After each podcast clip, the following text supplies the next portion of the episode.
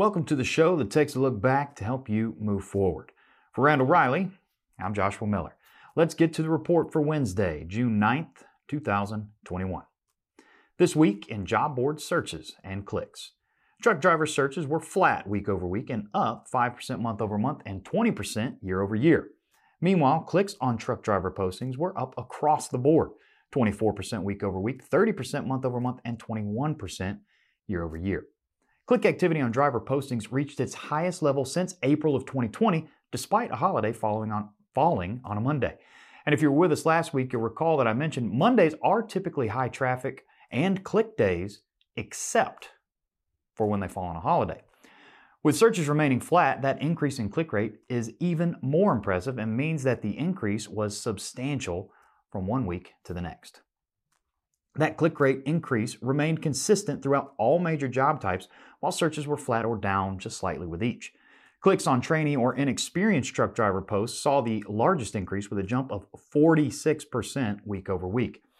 Now, only time will tell, but this increase could mean that more and more people are thinking of a career in trucking. If this does turn out to be the case, it would be a major positive as most fleets are still struggling to fill trucks and replace veteran drivers who have retired or other drivers who have left the industry as a result of the pandemic. But trainee and inexperienced driver posts weren't the only ones to see big increases. Clicks on company driver posts increased by 20%, owner operator post clicks were up 16%, and team driver posts saw gains of 9% week over week. This week in freight, load postings took a major hit due to Memorial Day and decreased by 16% week over week. This is the biggest drop we've seen this year. However, this is almost certainly a direct result of the holiday, so no need to panic just yet. All three major haul segments continued the downward trend with postings for dry van down by 18% week over week, refrigerated was down 23%, and flatbed dropped by 15% week over week. Truck availability on the spot market also fell, notching a drop of 12% week over week. Dry van was down 11%, refrigerated dropped by 7, and flatbed was down 10% week over week. And these drops come as the ratio of loads to trucks fell to its lowest level in 6 weeks. Spot rates were down 3 cents per mile week over week with all three key segments declining. Dry van was down 5 cents, refrigerated down 16 cents, and flatbed dipped by 2 cents week over week. Now, I know that that's a lot of drops and you're seeing a lot of red numbers over there, but again, just keep in mind that these numbers are most likely largely due to the holiday. We'll see how the spot market responds and if it's able to bounce back completely on next week's report. But let's finish out this week's report with our story of the week. Now, I've got some good news and bad news. Let's start with the good. Good news is trucking transportation added nearly 11,000 jobs in May, 10,800 to be precise. Now for the bad news. Those are raw numbers and don't account for seasonality, which is what most economists tend to focus on. The seasonal adjustment algorithm expected 12,700 jobs to be added in May based on previous years. So, with the expectation being 12,700 and only 10,800 actually being added, the seasonally adjusted truck transportation number actually decreased by 1,900 jobs.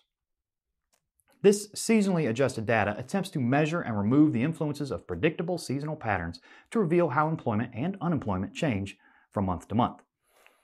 However, due to the massive changes we've seen to just about everything because of COVID 19, it's unclear at this moment if trucking's past structure will continue to hold.